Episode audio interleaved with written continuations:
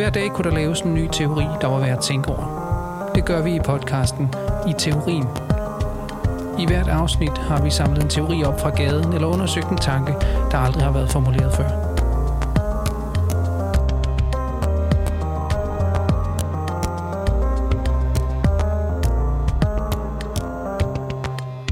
Nå, jeg skal lige, så skal jeg altså lige på nettet, hvis jeg lige bare lige... Jeg spurgte lige, hvad dækerindringer er hos Freud, ja. den der chat. Ja, Så det det, forklarer den sådan set, se. men så siger den bare, at det er vigtigt at være opmærksom på, at, at der er mange af Freuds idéer, der ikke har støttet i psykologien i dag. Yes, yes. Jeg synes, der er meget stille. Forkert. Der var der Jamen, det er dig. Hallo, Der der. hallo, hallo, Nej, jeg tror, det, det kunne ikke være bedre nærmest. Godt. Ja. Jamen, skal vi så ikke simpelthen øh, forsøge at lave en teori? Jo. Og øh, jeg tror egentlig bare, det handler om, at øh, vi skal sætte øh, tingene i gang her. Det handler om kunstig intelligens, og så, øh, så har jeg brug for, at I tænker med på den. Fordi den øh, fører forskellige steder hen. Men det handler basalt set om, intonationen af det er, at øh, med kunstig intelligens, der har vi sådan en øh, kæmpestor offentlig diskurs lige nu, som handler om, hvordan den, der, den her nye teknologi, den vil øh, revolutionere altså hele vores måde at være sammen på, vores øh, arbejde, mange forskellige brancher og sådan noget. Og der er en, en ja, okay, det kan man sige meget om. Nu starter jeg bare lige med den helt simple øh, jagttagelse, at det er sådan, det er. Det er det, vi taler om lige nu, ikke? Og så er der simpelthen en, en lille fantasi på spil også om, at den her kunstig intelligens, den, den kommer som en færdig pakke på en eller anden måde. Den ruller ud øh, over os lige nu, den kunstig intelligens.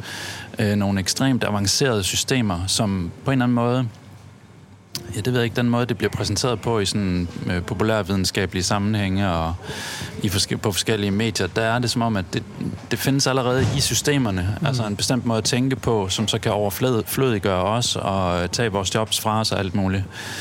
Og det er i sig selv selvfølgelig værd at tale om. Men det er ikke lige den vinkel, vi har her, fordi der er noget, som, som øh, allerede der er blevet skjult i, hvordan kunstig intelligens øh, fungerer. Og det er hele den her, øh, det her træningsregime, som forskellige øh, kunstige intelligenser, for eksempel sprogmodeller, som ChatGPT, de er opstået igennem simpelthen. Ikke? Altså der er en bestemt måde, de her øh, algoritmer, der ligger bag ChatGPT, er udformet på og trænet på. Og der er noget arbejde, som ligger i det, som ganske enkelt er forsvundet i den måde, vi tænker om kunstig intelligens på. Ja, man kan sige, vores, sådan, vores sådan spontane måde, sådan at de fleste af os at møde, og offentligheden, som du siger, ikke den måde, vi taler om på, det er politisk og alt muligt, ikke? Altså, det er på en måde at sige, det der, ligesom man siger, øh, jamen, det er da utroligt, hvad de kan nu om stunder, ikke? Mm. Altså, og så med de, det der de, det er på en måde sådan, jamen, der er, en, der er nogle maskiner, der er blevet sat i gang, og de kører derud af, det er helt vildt, hvad de kan. Men tror- jeg er netop, som Brian vil sige, at, men hvordan er det, de er kommet i gang, kunne man sige, måske? Ja, for, at- for at sige det sådan helt simpelt, det vil være sådan øh, den simple kerne, som vi kan arbejde videre på, at øh, vi opfatter det som om, der er en eller anden magi i den her maskine. Ikke? Altså jeg kan gå ind i ChatGPT, og så kan jeg stille en spørgsmål, og så kan den komme med et langt udfoldet og meget fornuftigt i mange tilfælde svar, og også personaliseret og alt muligt. Der er simpelthen en magi i det. Jeg betjener den her maskine. Jeg får øh, output ud af den, som jeg kan bruge direkte ind i et undervisningsforløb, eller som tekstforfatter, eller til at forstå mm. nogle ting, eller hvad det nu måtte være, skrive en konfirmationssang, eller et eller andet. Øh, så magien er der, men, men hvad er baggrunden for den magi? Hvorfor, hvorfor findes de fænomener? Og pointen er i første omgang at sige noget om det arbejde, som vi har retuscheret væk, som må ligge i den træning af det neurale netværk, som ChatGPT er, som får den magi til egentlig at, at fungere et sted. Ja, jeg tror faktisk, at, jeg tror faktisk, at det er det, der, der næsten er det, det helt store skridt. Det er åbenlyst, der er mange store og vigtige teknologiske skridt i det her. Der sker alt muligt lige nu med det, men, men lige præcis i forhold til det, som, som du nævner nu, der for, på en måde kan man sige, i hele maskinernes historie, har der altid været den der fantasi fra menneskets side om en ånd i maskinen. Ikke? Altså helt tilbage til de første maskiner, vi kan optegne, og de første uger, og de første alt muligt, som, hvor det egentlig er meget sådan simpelt, mekanistisk. Jeg har sat det her i gang, og lige så længe som den fjeder har noget spænding i sig, så kan den trække det her tandhjul rundt. Den slags, som stadigvæk har, øh, øjeblikkeligt indstifter i os en fantasi om, at nu er der en ånd i maskinen, selvom jeg selv har siddet og bygget den, og jeg kan gennemskue egentlig hele dens mekanik. Ikke? Og selvfølgelig kan man godt sige, jo, ChatGPT er mere komplekst end et urværk. Det er, øh, der er en enormt høj faktor af kompleksitet i det. Men jeg tror egentlig ikke så meget, det er det der med, at nu er det blevet enormt komplekst, men at springet er, som du også siger til at starte med, der er en slags grundfantasi, som egentlig handler mere om nu, nu er det selvkørende. Altså det vil sige, det, det træner sig selv, det bygger sig selv. Vi har ikke længere nogen, altså det, det er næsten som, øh, som sådan en lille permakultur. Man har skabt et eller andet sted, og nu, nu, øh, nu, kører, det, nu kører det ligesom øh, sådan sit eget lille lukkede biosfære-liv på en eller anden måde. Der skal ikke tilsættes noget til det system. Ja. Og selvfølgelig er den, den meste fugl i det et sted, at, øh, at både at der ligger en hel masse arbejde forud for det, men også at der er noget, vi næsten er nødt til at glemme eller fortrænge, for at vores fascination skal kunne blive ved med at, at fungere. Ja, jeg tænker, altså du peger på det der, altså det her systemet er selvkørende, og det ligger så i det her begreb om maskinlæring. Ja.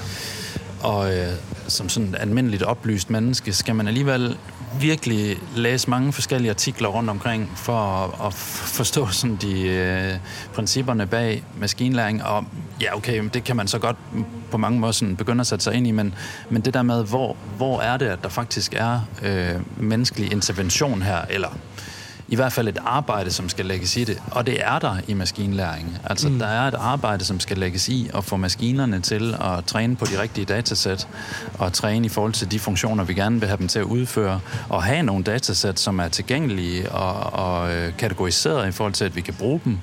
Og i øvrigt også, hvis vi taler chat-GPT'er, så lærer de her chat-GPT'er at opføre sig på bestemte måder og svare etisk øh, forsvarligt osv. osv. Ikke? Altså så maskinlæring, ja, men det er jo, det er jo virkelig altså, i samspil med et kæmpe arbejde for at få de her maskiner Kan man ikke på mig næsten sige, at der er to fantasier på spil? At der er en, der er sådan en slags oprindelsesmyte, kan man sige, eller sådan en, en fantasi om, at når, jamen, det er selvfølgelig blevet skabt på et eller andet tidspunkt, og nogen har sat det her i værk, men nu kører de af sig selv, kan man jo. sige. Ikke? Altså, og den anden version er, altså, så det, og det er den anden fantasi, at nu kører de af sig selv. Altså, fordi begge dele er forkert. Altså, mm-hmm. Der er både været, øh, kan man sige, i alle de her kunstige intelligensformer, en eller anden form for kan man sige, oprindeligt arbejde. At der har været en enorm øh, proces forbundet med at få noget op at køre, der faktisk kan fungere på en intelligent måde, kan man sige. Mm. Og så samtidig er det arbejde nødt til at fortsætte. Altså det er nødt til at blive vedligeholdt på en måde, så der stadigvæk er nogen, der opdaterer systemerne hele tiden. Mm. Og, og det, det, det er jo det, vi også skal have fat i. Altså, det på, altså noget af det er ekstremt... Øh, ensformigt, øh, simpelt manuelt arbejde, hvor der sidder arbejder øh, rundt omkring, i, især i, i fattigere dele af verden, ikke? og og sidder og kigger på billeder, for eksempel, på en mm. computerskærm, og siger, er det her en taske, eller er det en, en, en rygsæk, eller hvordan skal du kategorisere det? Og, ja. og gør det i time efter time og uge efter uge, for at lære en eller anden øh, kunstig intelligens, hvordan den genkender noget som en taske. Mm. Altså, det kræver enorme mængder af helt simpel perception mm. og respons, øh, som mennesker gør i, i vist tilfælde for, tilfælde for meget, meget lav betaling. Mm. Ja, vi falder over en artikel fra New York Magazine og The Verge, som lige præcis handler om det her, og som har en lang række baggrundshistorier omkring mennesker i Kenya og øh, forskellige andre steder i verden, hvor jamen, altså, de får de her mikrotasks, microtasks øh, ind, alt det, det de, de signer op på, at de kan løse sådan nogle meget bitte små delopgaver med for eksempel at kunne skelne mellem nogle forskellige ting. Øh, og, og det løb, løber så ind i deres indbakke, men det er et enormt sådan, atomiseret arbejde. De får lige den her øh, lille rolle, og de ved ikke, hvilket større projekt det er en del af. De ved heller ikke, hvem de arbejder sammen med. Mm. Men de sidder og udfører det her altså virkelig Ja, det er jo et meget mekanisk øh, arbejde, som man så kan sidde og gøre 36 timer i træk, fordi man ved ikke, hvornår den næste opgave kommer, vel? Så man er helt kogt i hjernen på alle mulige måder og får 3 dollars i timen. I nogle tilfælde, i andre tilfælde er det mere, men altså, der, der er ingen regulering på det, og der er ingen fagforeningsfølger, der er ingen måde, hvorpå at, at det her arbejde heller tæller på nogen som helst måde. Altså, vi, vi, vi kan virkelig ikke se det. Vi, vi kan heller ikke se det i den offentlige diskurs, politiske diskurs om... Øh, de øh, Øh, hvad hedder det, øh, den kunstige intelligens, vi, vi bruger på forskellige måder. Ja, jeg tror, det, for det peger faktisk meget præcis på den lille bitte grænse, som ligger nu, som jeg tror faktisk er en god, sådan næsten filosofisk indgang til hele vores skisma her, altså grænsen mellem menneske og maskine osv., men som også handler enormt meget om nydelse og nydelse og arbejde, og de to, eller de forskellige måder, hvorpå de kobler sig på. Jeg, jeg kunne bare ikke lade med, da du lige nævnte det der, og den type af microtasks, og kom til at tænke på, når man selv udsættes for sådan nogen, det gør man altid, når man får de der capture, altså hvor en eller anden algoritme lige pludselig siger ja, ja. til dig, ah, prøv lige vent, din aktivitet er mystisk nu, du har søgt på det her for mange gange, hvad ved jeg, så nu skal du klikke på alle dem, der er fodgængeroverfelter, eller mm. alle dem, der er busser, eller sådan noget. Og jeg føler mig som den største idiot, når og nogle gange så er det, og det er mange... den type arbejde lige præcis. Det er det, ja, og det er, er så sjovt, at når man så har siddet, og nogle gange så, så skal man igennem mange af dem, og ni fodgængerfelter, og så klikker jeg fandme forkert på en af dem. Jeg er altid i tvivl om, hvor, hvor stor skal scooteren, altså håndtagene med også i den og sådan noget. Ikke? Og det er det, de sidder med i det, de det, der... Og lige pludselig så kommer computeren tilbage og siger, nu kan jeg se, du er et menneske. Er det det her, der mm. gjorde, at du kunne se, at jeg er et menneske? Men det er det så åbenbart.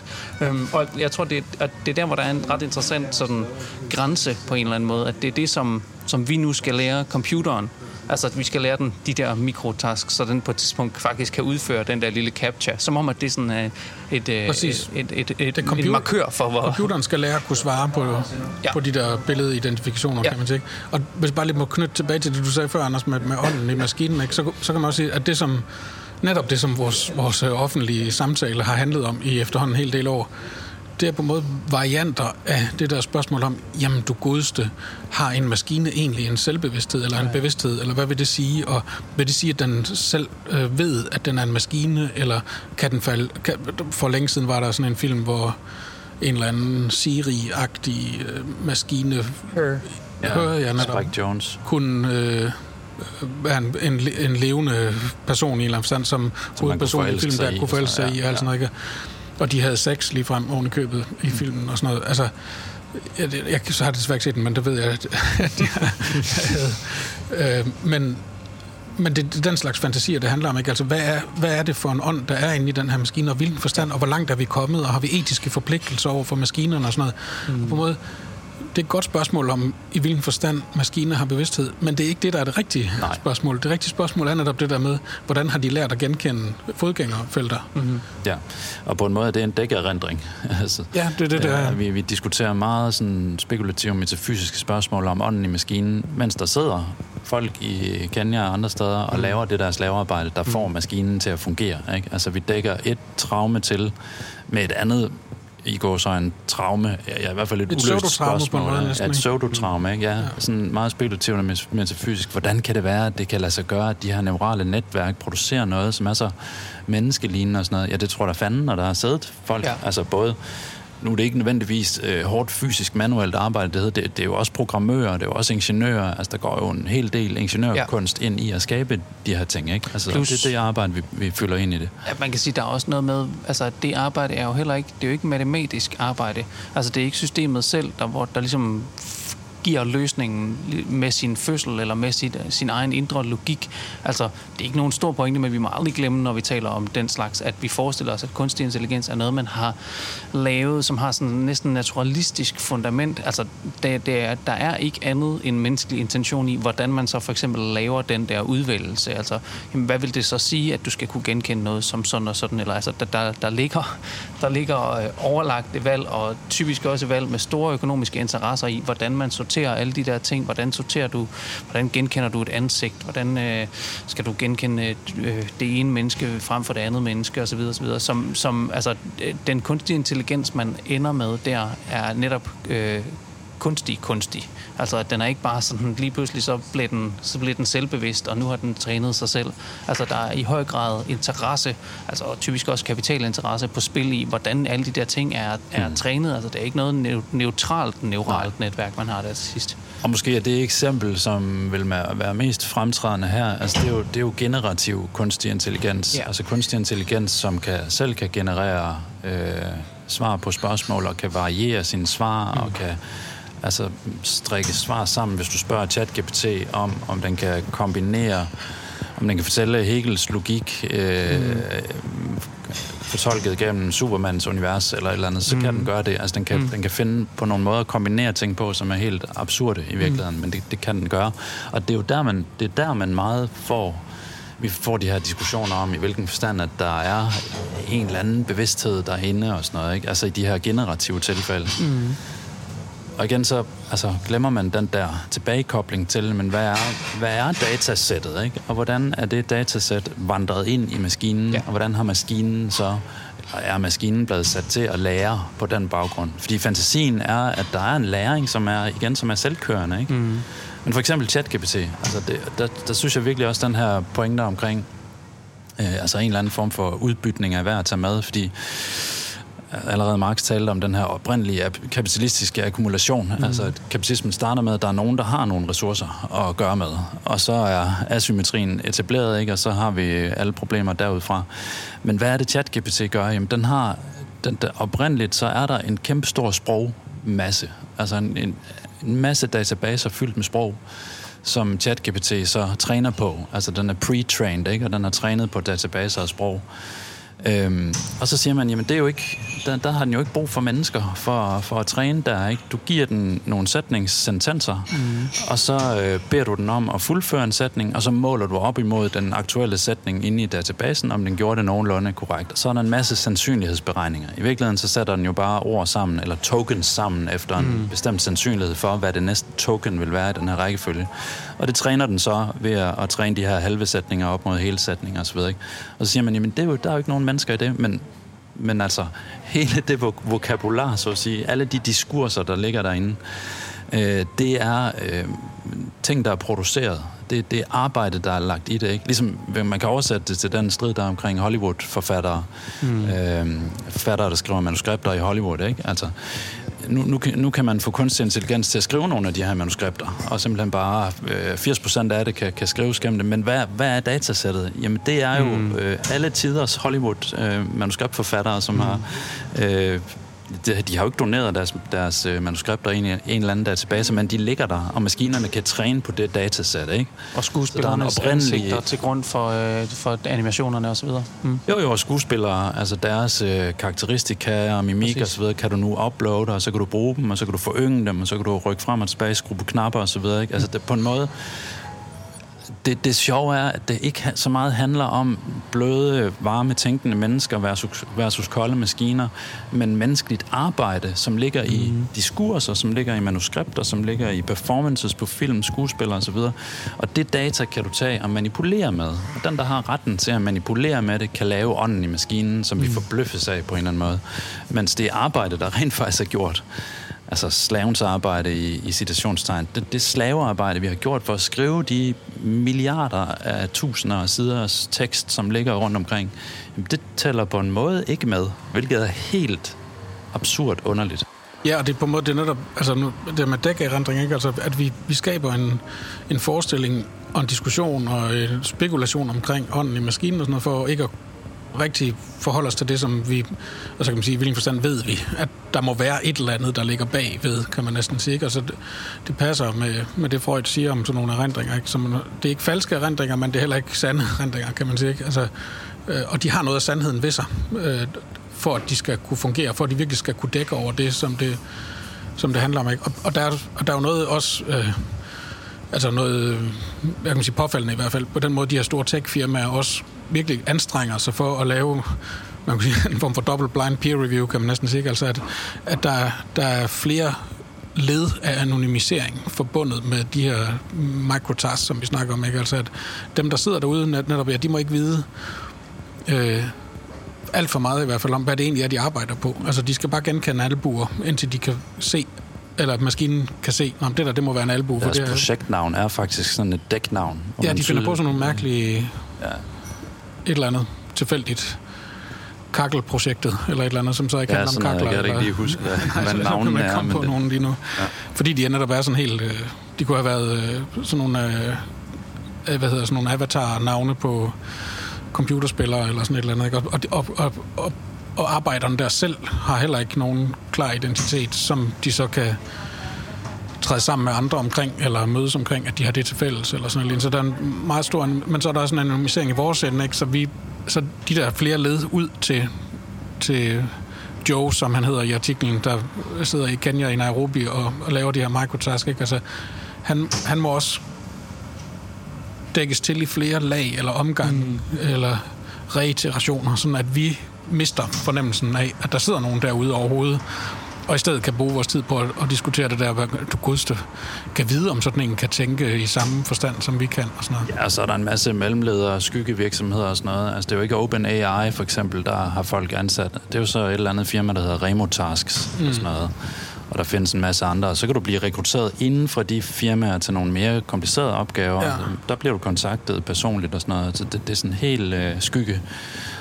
Øh, ja, man kan sige, det er jo en logik, vi egentlig kender fra sådan, øh, globaliseringen i det hele taget. Ikke? Altså at store multinationale firmaer har underleverandører, som har underleverandører, der har underleverandører, som så i sidste ende har nogle øh, sweatshops et eller andet sted i Bangladesh. Altså, og på en måde er det lidt den samme logik, der er her, men der, der er bare den der ekstra dimension i det. Ikke? Altså, vi ved godt, der, der, der skal stå på, på en vare, hvis den er produceret i Bangladesh eller i Taiwan, eller der, en eller anden.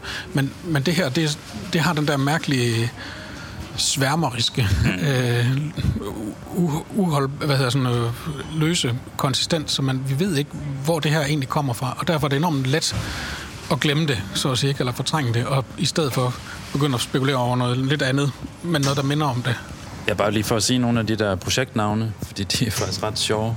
Altså de projektnavne, som de her arbejder, arbejder under. Grab, nej, Crab Generation, Whale Segment, Woodland Gyro, og Pillbox Bratwurst, for eksempel. Mm-hmm. Øh, det er sådan nogle kodenavne, du arbejder under, hvor du skal sidde og lave de her sådan enormt forfinede skældnen mellem forskellige ting, som computeren eller som maskinen så skal bruge som, som træningsmateriale i forhold til at blive bedre til at, at genkende ting. Ikke? Og det, det udvikler sig. Øh, det vil være simpelt i starten, siger nogle af de her arbejdere. Sådan, der er en tre-fire forskellige måder, du lige skal lære at skældne på dem ting. Men til sidst så udvikler det sig til sådan nogle 40-siders manuskripter om, men, men du skal skælde mellem det og det, men ikke det. Mm. Og hvis der nu er et stykke tøj, og du skal skælne mellem forskellige stykker tøj, hvad så hvis det samme stykke tøj også optræder i et spejl, for eksempel? Ja. Eller hvad hvis, er der sådan helt... Altså man kan forestille sig, hvor gnidret og hvor åndssvagt det kan være på en eller anden måde at sidde med de her typer af arbejde. Men det er jo sådan, der er et eller andet der, ikke, som i forhold til det der med træning, altså som lugter rigtig meget opdragelse. Og enhver forældre også ved, at det er det der, der er problemet med opdragelse. Altså at når man får et barn, som bare bliver sådan en 4-5 år, så begynder alle øh, kontradiktionerne på en eller anden måde at, at, at stakke sig op, eller pejle op, hvad hedder det nu. Øh, og så begynder de jo sådan, jamen far, du siger jo, at, altså, at man må ikke køre for rødt. Ja, det, jamen, det er også rigtigt, men nu, det var bare lige en, det var en helt ekstraordinær undtagelse, fordi der slet ikke var nogen, og vi skulle bare til højre, og der, jeg kunne se, der ikke var sådan, okay, om den har skrevet mig bag øret, og så næste gang, hvor vi kommer der, så, og så videre, så videre, så videre. Og, og det, det, opdragelse er jo bare det. Det er jo bare at konfrontere en stribe af kontradiktioner, som hele tiden, at man siger både øh, både A og B på samme tid, eller både nogle gange A og minus A på samme tid. Ikke? Altså, øh, og hvordan skal man forholde sig til det som barn? Altså, så der ligger ligesom en enigmatisk besked hele tiden fra, fra den store anden i, i opdragelsessituationen, og en del af, af subjektets måde at finde vej ind i sproget på, at blive sprogbruger, at blive symbolbruger, tegnbruger i det hele taget, er jo at finde vej i de kontradiktioner. Okay, så det betyder altså både ja og nej på samme tid, det der, som du siger. Det er en meget, meget konkret fin forklaring af det, der Zizek har sagt, ikke med, hvordan man lærer at være del af en kultur, eller hvordan, øh, det, hvad det betyder at være i et samfund, eller hvordan man opfører sig rigtigt der. Ikke? Og det, der, noget af det vigtigste, det er at vide, hvornår reglerne ikke gælder. Ja. Altså, hvornår er det, at man øh, tager et nej for et nej, eller ja. hvornår er det, at man mener, øh, det er alvorligt, når man siger, vil du indenfor have en kop kaffe og alt det der. Ikke? Ja. Altså, ja. Øhm, og, og på en måde, man kan sige, der er en anden form for dækhistorie, så, som de her øh, kunstige intelligensformer gør brug af. Altså den ene, det er den, som vi som helt sikkert mange af de her store firmaer har en stor interesse i, at vi diskuterer de der etiske mm. og åndelige spørgsmål om, hvad det er for en slags bevidsthed.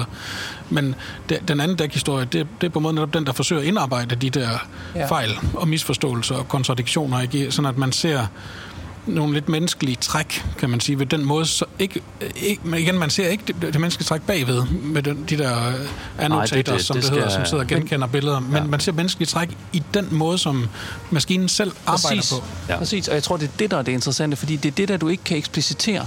Du kan godt eksplicitere, at du tager dit barn med på besøg nede øh, hos mig, og så står jeg i døren, og så, så siger de et eller andet, og så siger nej, nej, nej, man må altså ikke pege fingre, eller det gør man ikke, eller det siger man ikke. Vi kan godt eksplicitere de eksplicite regler, mm. men når jeg så siger, kom der ind og få en kop kaffe, og du siger, nej, det er okay, og det betyder ikke noget, så kan du ikke sige, nu skal du høre skat, det er fordi, når, når Anders inviterer mig ind på kaffe, så mener han det ikke rigtigt. Han, han mener i virkeligheden, at jeg bare skal sige, nej tak, vi har ikke lige tid, selvom, ja, det kan du måske sige bagefter, men jeg er ikke sikker på, at den helt går vel, men du kan i hvert fald ikke eksplicitere ekspliciterer det i situationen, mm. så holder det op med at fungere. Og det er jo en del af problemet med at ville træne et neuralt netværk og få negativiteten med på en eller anden måde. Ikke? Jo, og jeg synes, jamen, der er noget helt præcist i det der med, at du siger, når man træner neurale netværk, for ja. det er virkelig det, man gør. Det er jo det. Og så er der en forskel til, som du så fint har beskrevet der omkring opdragelse, med alle de enigmatiske dobbeltheder og kontradiktioner og sådan noget, der er i det, som man uværligt støder på hele tiden. Ikke? Dobbelttydighed i sproget ja. og i situationer og implicite regler osv. osv. Mm. Hvordan kan man få det til at virke i maskinen? Altså jeg tror, dertil hvor vi er kommet i argumenter nu, så kan vi sige, en første retuschering, der må til, for at den her maskine kan fremstå, som den gør i vores offentlige diskurs, det er, at man retuscherer det der arbejde væk. Det ja. der helt manuelle arbejde, der ligger i at træne de her neurale netværk. Og det er, det er en træning, ikke? Ja. Så ligger der et nyt lag, som vi skal have fat i nu, som handler om det der med, hvordan vi så alligevel bliver altså, suget længere og længere ind i den her, det her snyd, der foregår på en eller anden måde, ikke? og den her magi, der er i maskinen. Og der er nogle andre øh, typer af, af arbejdere for så vidt, der sidder og, og øh, beskæftiger sig med det. For eksempel i forhold til ChatGPT, vurderer, når den skriver digte for eksempel, eller vurderer, når den, når den fungerer uetisk, eller øh, ligesom korresponderer med den. Nogle af de her arbejdere, de sidder mange, mange timer i træk og bare finder på spørgsmål og stille, øh, og stille sprogmodeller for at se, hvordan den reagerer, for at se, hvordan man så kan skrue på nogle af knapperne, så den gør det mere hensigtsmæssigt osv. Jeg tror, Men jeg tror, du allerede med dit eksempel springer du allerede næsten frem til slutningen. Altså nogen, fordi de der, de der enigmatiske kontradiktioner, som er mm. øhm, fuldstændig ustyrlige i virkeligheden, altså kan man bygge dem ind i en, en sprogmodel, vil ja. det så hedde, altså hvad skal vi kalde det så? Altså kan den lære mm. det? Mm. Eller er der en, en kvalitativ forskel mellem at træne, lære og så opdragelsen i den forstand, som du talte om der? Og det, det tror jeg sådan set, der er. Ikke? Men, jo, jo, men i jo. udgangspunktet prøver man at bygge øh, en vis form for øh, ja, sådan lidt slør eller menneskelig faktor ind i mm. i hvert fald de her chat-GPT sprogmodeller, fordi det er selvfølgelig lukrativt, fordi, fordi den skal fungere på en personaliseret måde, så vi, øh, så vi synes, den er sjov at interagere med. Jamen, det findes jo i de der statistiske versioner af, at der på en måde næsten aldrig et fuldstændig entydigt eneste svar på et spørgsmål, man for eksempel stiller til sådan en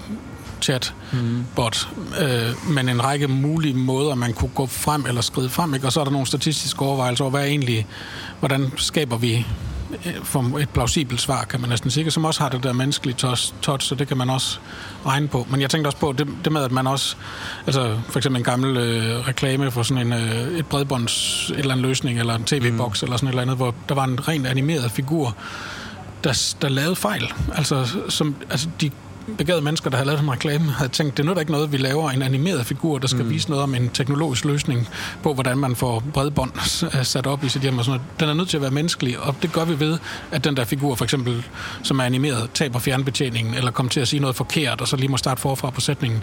Så kunne man da lave det om og, og, og lave reklamen igen, men det er netop for at vise fejlen, at man ja. gør det. Altså for at vise, at at det, er ikke bare et, et, et, et entydigt forberedt øh, svar. Jamen, og det tror jeg faktisk, der er et eller andet meget centralt over både, både det, men også faktisk det, du sagde lige før om, omkring, øh, omkring dækerindring, eller det, der på, på engelsk hedder det screen memories, og det har også et eller andet rigtigt over sig, altså et minde, som skærmer over noget, men også som måske som stammer fra skærmen, eller som kan i hvert fald bo på skærmen, ikke, i stedet for at bo hos mig.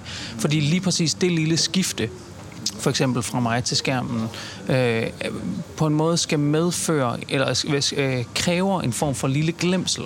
Altså selvfølgelig vil man i psykoanalysen kalde det en slags fortrængning, men det skal til for, at det fungerer. Lidt ligesom du kan sige, øh, altså at, at der, der er noget, der skal Altså, hvordan skal jeg indskrive den der fejl? Hvordan, der, der er nødt til at være en fejl i det sociale, for at det sociale kan fungere. Og det er det, der er problemet med de der øh, såkaldt sådan usagte regler eller et eller andet. Ja, vi kan til et eller andet niveau eksplicitere dem, men de kan faktisk kun blive ved med at fungere for så vidt, som vi på en måde også faktisk har glemt dem. Altså, vi, man er nødt til at have glemt dem en lille smule, og det er det, du heller ikke rigtig kan lade sig gøre i programmering. Du kan ikke først programmere den, og så bede den om at glemme det, og det er egentlig også det, man gør, når man opdrager. Man siger, her er alle reglerne, og nu er der noget af det, du skal glemme, eller nu er der noget af det, du skal lade som om, at du hele tiden har vidst. Du skal i hvert fald ikke kunne forklare, at det er fordi, du sagde selv engang, at man må køre over for rødt, hvis der ikke er nogen biler i den her retning. Og så, så holder det op med at fungere. Der er nødt til at indtræde en glemsel, også for at det enigmatiske og det fantastiske kan opstå i det på en eller anden måde. Ikke? Og, og det er jo det, der er, det, det kan du ikke rigtig lade sig gøre, når du programmerer noget. Den kan ikke rigtig først få det programmeret, og så skal den glemme, at den har fået det programmeret. Yeah. Men hvis den skulle kunne fungere sådan i egentlig menneskelig forstand, så var det nødt til at træde væk det der. Altså det er alt for eksplicit simpelthen. Ja, og så er der så kan man sige, den anden slags fantasi, tror jeg, som vi også nærmer os, altså som ligger i sådan en, en anden form for teknologisk fantasi. Den ene det er det, der vi har dækket til. Altså, vi må sætte noget andet ind i stedet for nogle på forskellige måder. Og det andet, det er så den fantasi om, at det kan godt være, der er et eller andet, der sådan roder lidt, men det var ikke ret længe, så kører det her, måske gør det allerede nu, altså, eller også kommer det til at køre sådan, at der slet ikke er nogen menneskelig komponent med i det overhovedet, og de her tænkende maskiner kan, kan køre det hele af sig selv. Altså at, og på en måde sådan en fantasi, lidt ligesom altså, fantasien om, at Francis Fukuyamas fantasi om øh, historiens afslutning, det var på en måde også, at nu er vi nået til det punkt, hvor den sådan helt grundlæggende samfundsformation har etableret sig i Vesten, og der er liberal demokrati og markedsøkonomi osv., og de, de principper ligger fast.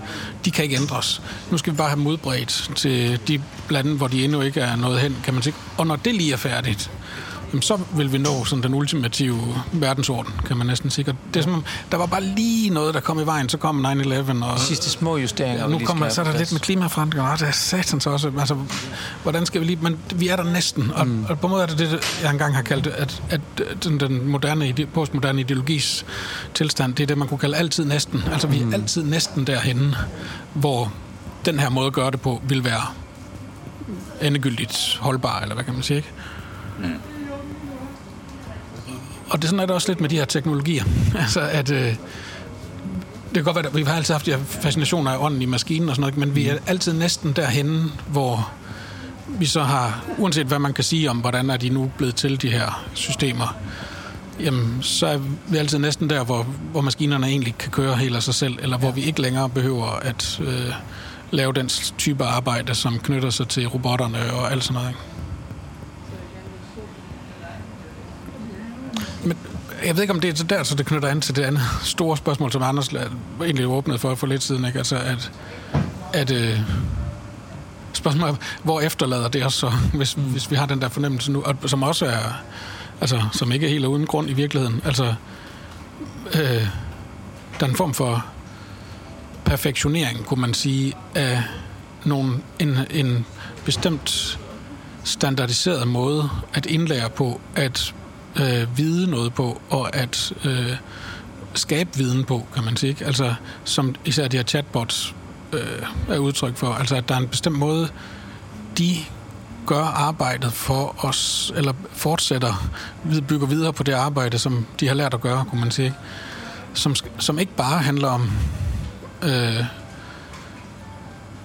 man kan sige, at arbejde videre på, på de der genkendelsesprocedurer. Alt det, som man kunne sige, ligger forud for grundlaget, den oprindelige akkumulation, for mm. at de mhm. kan gøre det.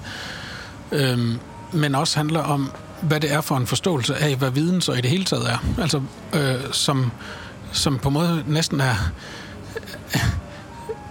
at det, det, det, som de her kunstige intelligenser måske mere end noget andet handler om, det er, hvad er det for en en generel måde at forstå læring og viden og øh, dannelse og udvikling og sådan noget på, som vi lever med i dag. Ikke? Og, og på en måde noget, man kan spore helt ned til, eller ud til, eller hen til, eller hvad kan man sige, alle de diskussioner, vi har om skoleelever, ja. gymnasieelever, deres stress og mistrivsel, ja. deres præstationskultur og sådan noget. Det der med, at de hele tiden, altså, de bliver jo fandme trænet og bedømt ligesom chatbots. Altså, man skal hele tiden aflevere en ny aflevering. Man skal hele tiden vise, at man kan genkende mønstre i det, som læreren har sagt, eller det, der står i bøgerne. Ikke? Og man bliver hele tiden testet og korrigeret, sådan at man bedre og bedre kan svare på de opgaver, man skal, så man kan komme ud på arbejdsmarkedet og løse opgaver som en god, generativ, øh, kreativ producent af viden, eller hvad man nu skal arbejde med. Ikke? Men en, der stadigvæk man siger, arbejder inden for de grundlæggende koordinater af den øh, Ja, og det er de der videnskoordinater, som er interessante der,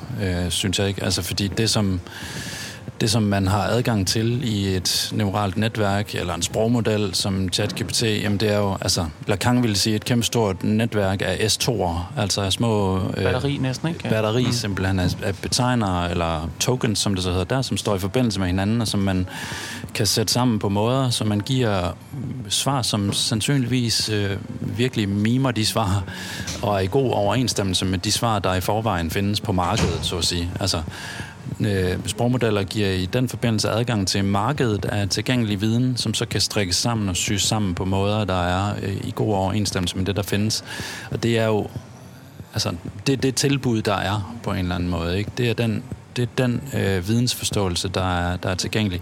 Og den giver os så på en måde, altså på en måde er den til for vores fornøjelses skyld, eller mm. den, den har ligesom, den kan automatisere nogle ting, øh, gøre nogle ting nemmere, ting, der skal skrives, og ting, der skal produceres og sådan noget. Men den kan jo også lave, igen, Hollywood-film, og den kan lave øh, altså underholdning på højere niveau, den kan lave undervisning osv. Den, den kan simpelthen gå ind og, og overtage nogle af de funktioner, hvor vi troede, vi havde brug for den menneskelige faktor, men den menneskelige faktor er sådan set bare bygget ind i det der system nu. Der er nogle måder, hvorpå man kan øh, foretage beregninger, som gør, at det, det bliver fint nok integreret. Og så har du bare den her Altså, det er ikke bare doxa, som Platon vil sige. Mm. Altså, sådan her taler vi om tingene, og sådan her plejer vi at tale om tingene. Det er på en måde sådan super doxa. Altså, det er en forstærket mm. øh, doxa, som kan replicere sig selv og, og forøge sig, sig selv, og igen sig selv. Det kræver jo vores input og vores øh, datasets. Men den kan, den kan forlænge de tendenser, der ligger i, i øh, den almindeligt tilgængelige viden selv. Det, men det er præcis det der, der er balladen, ikke? Det, og det er jo præcis også, at vi bliver jo bedt om i en vis forstand, vi, altså når man programmerer sådan et neuralt netværk og træner det osv., man programmerer jo kun ligesom grundkernen, og så træner man det derfra, ja, så bliver man jo også bedt om, og det tror jeg er meget rigtigt, som du siger, altså at lave en super doxa, altså lave en over fortælling om, hvad det er, der gør sig gældende. Øh, og hvis vi før havde fat i det der med opdragelsen, så det her bliver også et spørgsmål om sådan det generelle vidensniveau, det generelle holdningsniveau, det generelle nydelsesniveau. Så hvad er det, folk kan lide at se på Netflix? Nå, men det er lige præcis de her, de her typer af karakterer, der skal udfolde sig på den og den måde, og det skal være spændingskurven, skal se sådan og sådan ud, osv. Og den eksplicitering er altid, altså det er lidt ligesom at læse et resume af noget, der har været spændende. Altså læse et resume af en koncert, det har ligesom ikke helt den samme kraft, som at have været der, ligegyldigt hvor velbeskrevet det er. Og det samme lidt underlige fald er ligesom på spil, når man beder ChatGPT om at, at blive trænet på et eller andet. Ikke? Altså den eksplicitering, der skal til, er, er jo foretaget fra et sted, hvor vi allerede har afstand til vores eget begær, og afstand til, hvad det er, vi egentlig var investeret i ved det. Altså, øh, som hvis man skal eksplicitere sine fantasier på den psykoanalytiske brik, så indtræder der pludselig en afstand der imellem ordene og og begæret, altså som er noget af det, man jo kan bruge til at lirke i begærets ellers lidt underlige, dunkle urokkelighed på. At øh, man ser det split skrevet ind nu i, i ChatGPT, at sådan, jo, du gør alt det, jeg har bedt dig om, men der mangler ligesom det vigtigste, og det er det, jeg ikke har bedt dig om. Mm. Ja, man, altså, man kan jo sige, at øh, hvis man tager Lacans universitetsdiskurs, der står S2 på agentens plads, som det hedder. Ikke? Altså, det er S2, der taler, det er S2, der agerer. Øh, og, og S2, det er viden, det vil sige, det er det der batteri af signifianter, som du sagde, ikke? Altså, som, som på en måde er i en vis forstand nærmest uendelig stort. Altså det er, ja. vi har alle encyklopædier til rådighed, og ligesom man forestiller sig den her chatmaskine, ikke? Altså på en måde ved alt, hvad der er sagt og skrevet. Den har det hele som bagtæppe for, hvad det næste er, den gør. Og så producerer den noget nyt, der er grundlæggende i overensstemmelse, selvom det er kreativt og alt muligt, og det er nyt, og det er super og og alt muligt, men det er, det er grundlæggende i overensstemmelse med en bestemt måde øh, at tænke mm. på, eller en bestemt mm. måde, at verden er konciperet på i sådan sin grundformer, kan man sige. Og alt det stilles så til rådighed for vores nydelse, som det vil hedde i Lacans diskurs, der ja. altså at nydelsen står på adressatens plads. Det vil sige, det hele lægges frem. Altså, vi kan bruge de her maskiner til alt muligt, vi kan finde på, der er sjovt og spændende. Øh, og man kunne også sige, hvis man skulle sige lidt mere generaliseret, ikke? Altså, vi, vi skal producere, eller der skal skabes hele tiden ny spændende viden, som kan bruges til alle mulige spændende kreative løsninger og nye kombinationer og nye øh, jobtyper mm. og nye samarbejdsfelter imellem øh, discipliner, der før var lidt adskilt fra hinanden. Men hvad sker der nu, hvis vi kombinerer biomedicin med antropologi og med et eller andet øh, mm. indisk øh, filologi eller sådan noget? Mm. Jamen, så får vi et virkelig spændende nyt felt, hvor vi kan lave måske endda et helt lille firma firma, der laver et eller andet helt specialiseret, som også producerer te og sådan noget. Altså, øh, men, men det hele kører, kan man sige, bare derud af, og, og bliver ved med at spytte nye resultater ud, som bliver stillet til rådighed for vores nydelse. Ja. Men ja. det, der så gør, altså, er måske lidt et vildt spring, ikke, man at sige, det, der gør ved vores nydelse, det er, at vores nydelse også på den måde faktisk bliver standardiseret. Maskinaliseret. Maskine, mm, ja, mm. i forhold til en eller anden sådan grundlæggende matrix, for nu at det, blive det sprog. Ikke? Ja, jeg tænker også, at der er en eller anden, det er ikke sikkert, det er det rigtige begreb at sætte på det, men det er næsten sådan et totaliseret mulighedsrum, for at bruge en lidt paradoxal beskrivelse. Men det der med, at vi kan have adgang til alt det, der findes, plus alle ekstrapolationer af det, der findes, af den viden, der findes. For eksempel, mit, mit eksempel var øh, det der med, at Michael Schumacher jo gav et interview her for nylig til en tysk avis. Mm. Bortset fra, at det har han ikke givet, fordi han har ikke sagt noget siden en skiulykke tilbage i, i starten af 10'erne. Og han har ikke givet et interview, men den var skabt ud af datamateriale. Altså hans tale, som man så har har sat en, øh, en maskine til at kigge på, så har man stillet der nogle spørgsmål, ligesom ChatGPT, og så har den svaret, og så er det jo så Michael Schumacher, der taler.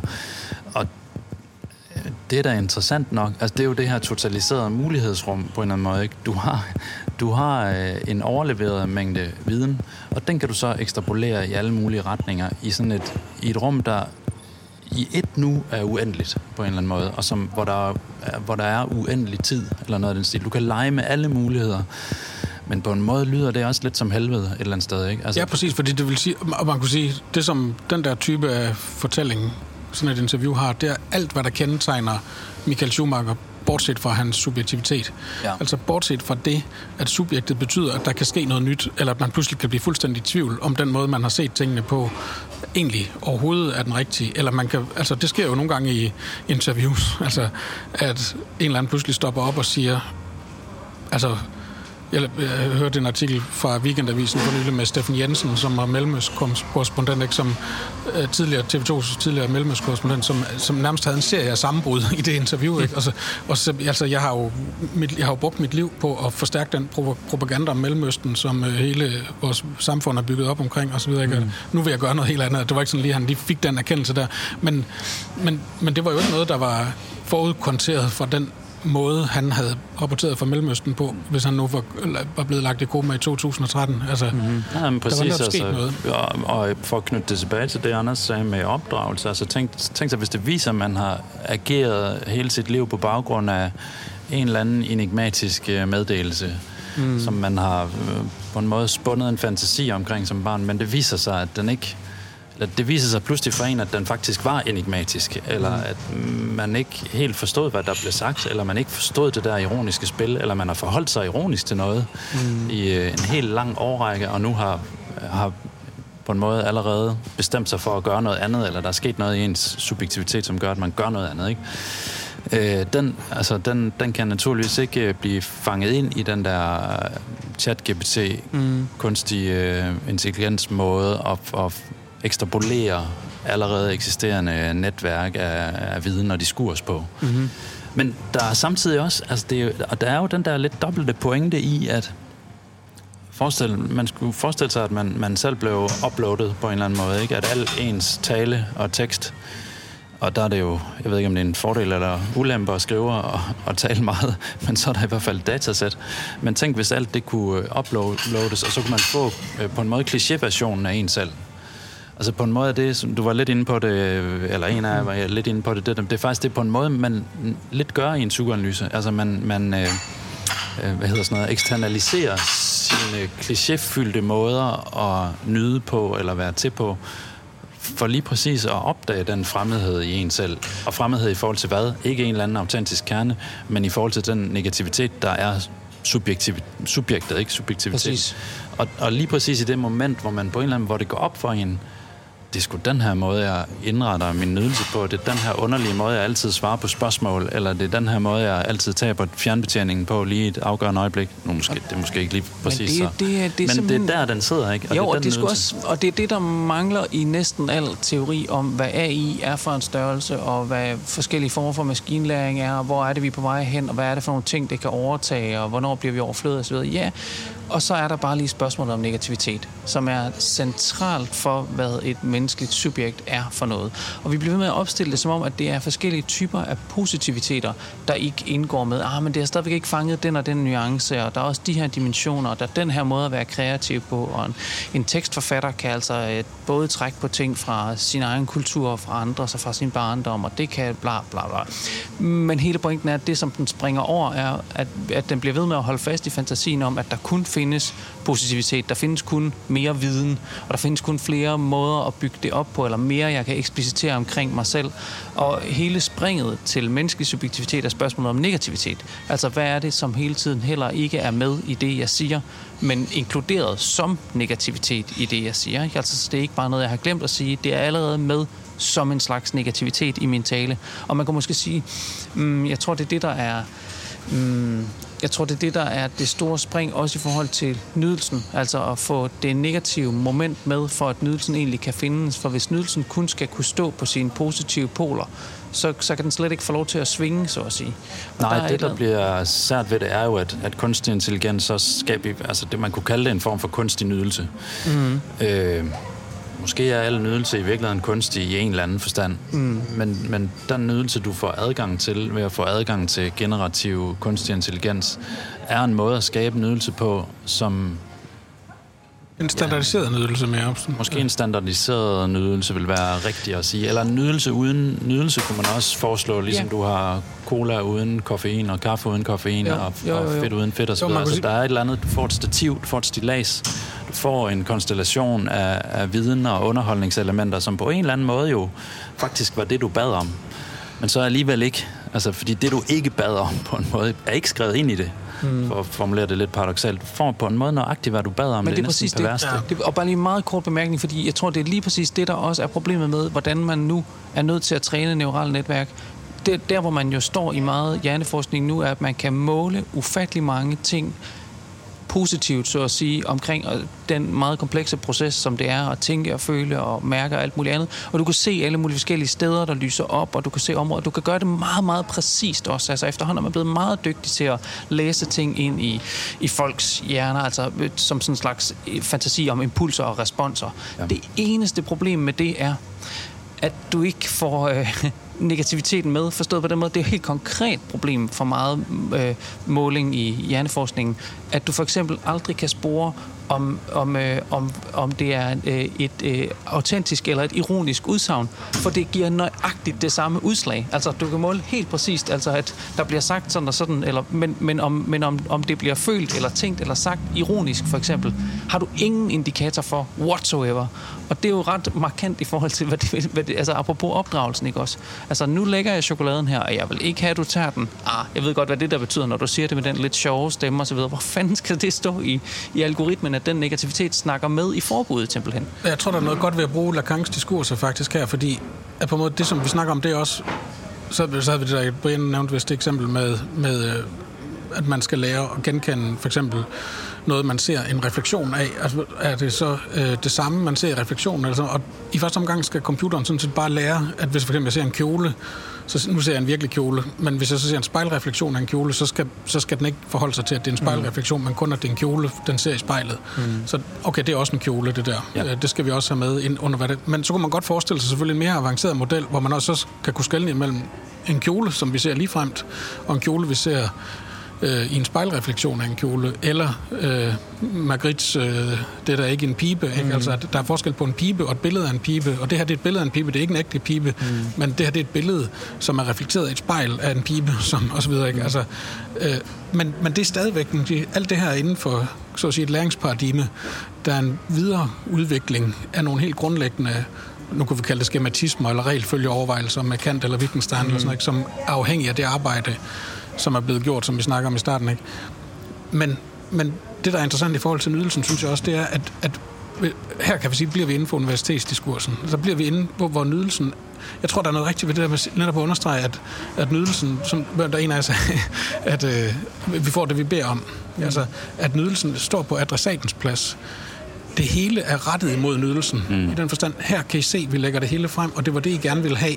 Der er et udslag i din hjerne. Mm. Det vil sige, du får den her, det her kick, som du har brug for. Mm. Om det så var ironisk, eller det må vi arbejde lidt med, men mm. altså, du får det, du gerne vil have, så at sige. Ikke? Altså, og det hele ligger åbent for dig, du kan selv vælge.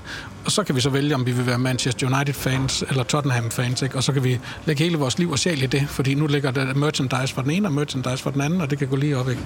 Men det, som og det, der er interessant ved, at, at nydelsen står på adressatens plads i den diskurs, der er netop en strukturel pointe, at den kan vi ikke arbejde os ud af, så længe vi bliver inden for rammerne der. Men i, for eksempel i mesterdiskursen, som er mere, mere relevant for at beskrive de arbejdsforhold, som de arbejder, vi snakker om i starten, lever under. Ikke? Det sige, der, der står nydelsen ikke på adressatens plads, men produktets plads. Altså, der kommer en form for nydelse ud af det at være underkastet nogle fuldstændig urimelige livsvilkår, som faktisk kan blive et, måske en motor eller en kraft i for eksempel at gøre oprør og sige, det her det vil jeg simpelthen ikke finde mig i mere. Det er, det er os, der har øh, lavet alt det her lort, så nu laver vi det om. Øh, og, og hvis, hvis, nu gør jeg bare lige den runde ja, ja, ja. færdig så meget hurtigt. Ikke? Altså, ja. I hysterikernes diskurs, der står nydelsen på sandhedens plads. Altså hysterikeren er den, der hele tiden udfordrer mesteren og autoriteten osv., ikke? men har en særlig nydelse forbundet med det. Det er der en anden form for produktivitet ved, den skaber en ny form for viden. Øh, eller i analysanten, eller analytikernes diskurs netop, der står nydelsen på, på agentens plads. Så der er det nydelsen, der der taler og forsøger at få subjektet til at forholde sig, kan man sige, til sin egen nydelse. Netop af det, som Anders var inde på før, ikke? altså med, at, hvad er det egentlig, jeg går og nyder ved det her, hvorfor er det sådan, som også bringer en form for åbning med sig, at man måske kan forholde sig på en ny måde til det. Bare lige et indskud her, at øh, de fire diskurser, som vi refererer til, Lacans fire diskurser, er på en måde næsten øh, Lacans version af kunstig intelligens et eller andet sted, ja, det er. fordi det er en ret avanceret maskine som beskriver nogle sociale bånd og et forhold mellem, eller i virkeligheden den måde talen iværksætter subjektivitet og nydelse på. Og øh, hvis man ikke kender til det, kan man jo prøve at slå det op. Vi kan også øh, lægge noget ud omkring det på, på Facebooken. Men det, der er særligt interessant ved Lacans maskine, det er, at den lige præcis hele tiden adresserer den der rest, det der overskud, som produceres af enhver øh, social øh, diskurs eller et hvert socialt bånd.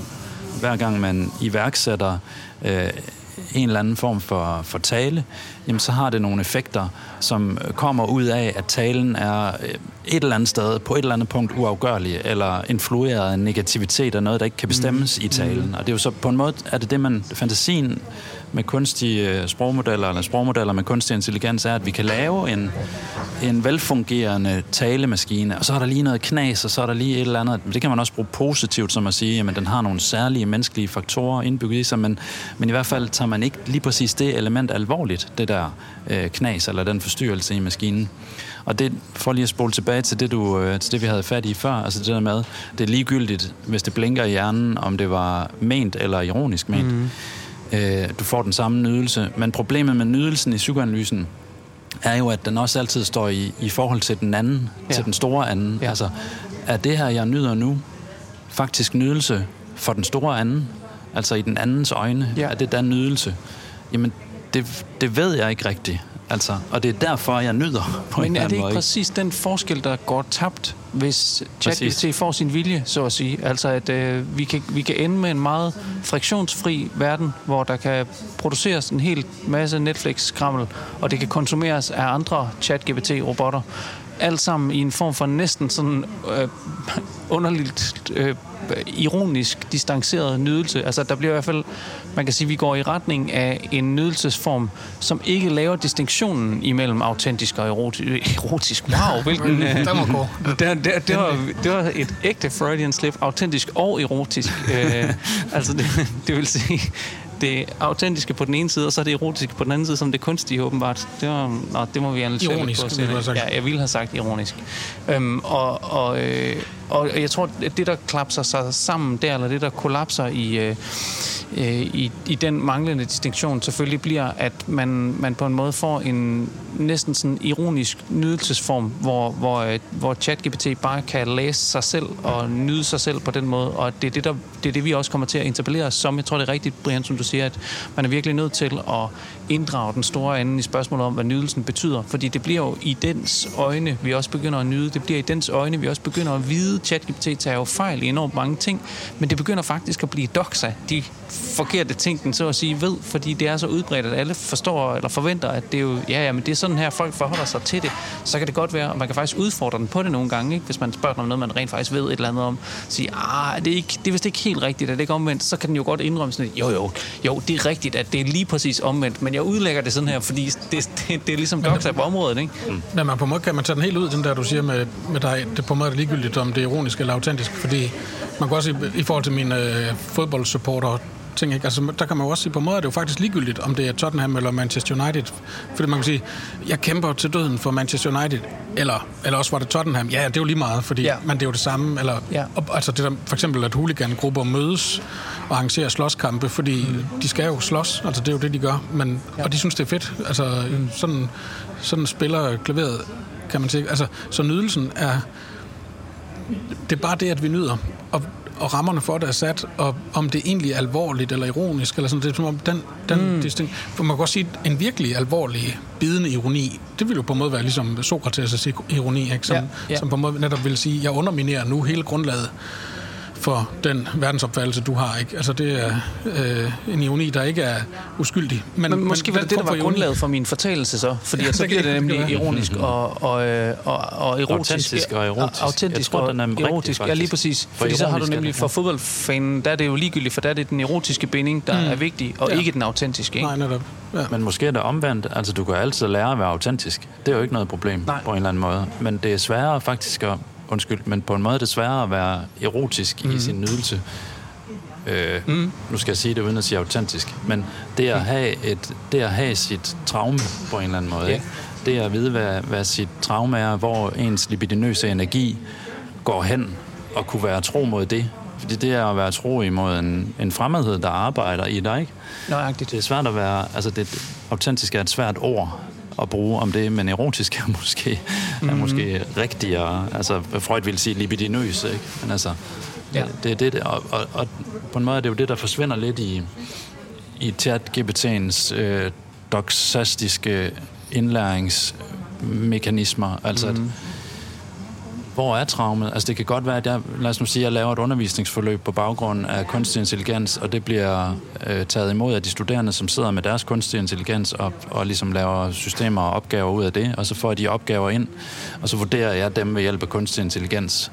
Altså maskinen kører jo, mm. og det kan sådan set være ligegyldigt. Det kan også godt være autentisk nok. De bliver sikkert gode øh, læger og advokater, fordi de kan altid bare trykke på, på knappen, og så, så kører det nogenlunde, ikke? Men, men hvor er traumet? Altså, hvor er det, hvor er øh, subjektiviteten på en eller anden måde? Mm-hmm. Ja, man kan sige på en måde, det vi får i den her standardiserede øh, superdoxa øh, generative AI-verden, det er på en måde, vi får det hele alt, hvad der overhovedet er værd at vide, alt, hvad vi kan forestille os, alt, hvad vi ikke engang ved endnu, osv., bortset fra traumet, subjektet, sandheden, begivenheden, eller alle de store filosofiske begreber, mm. som mm. øh, filosofer altid har været øh, optaget af at undersøge.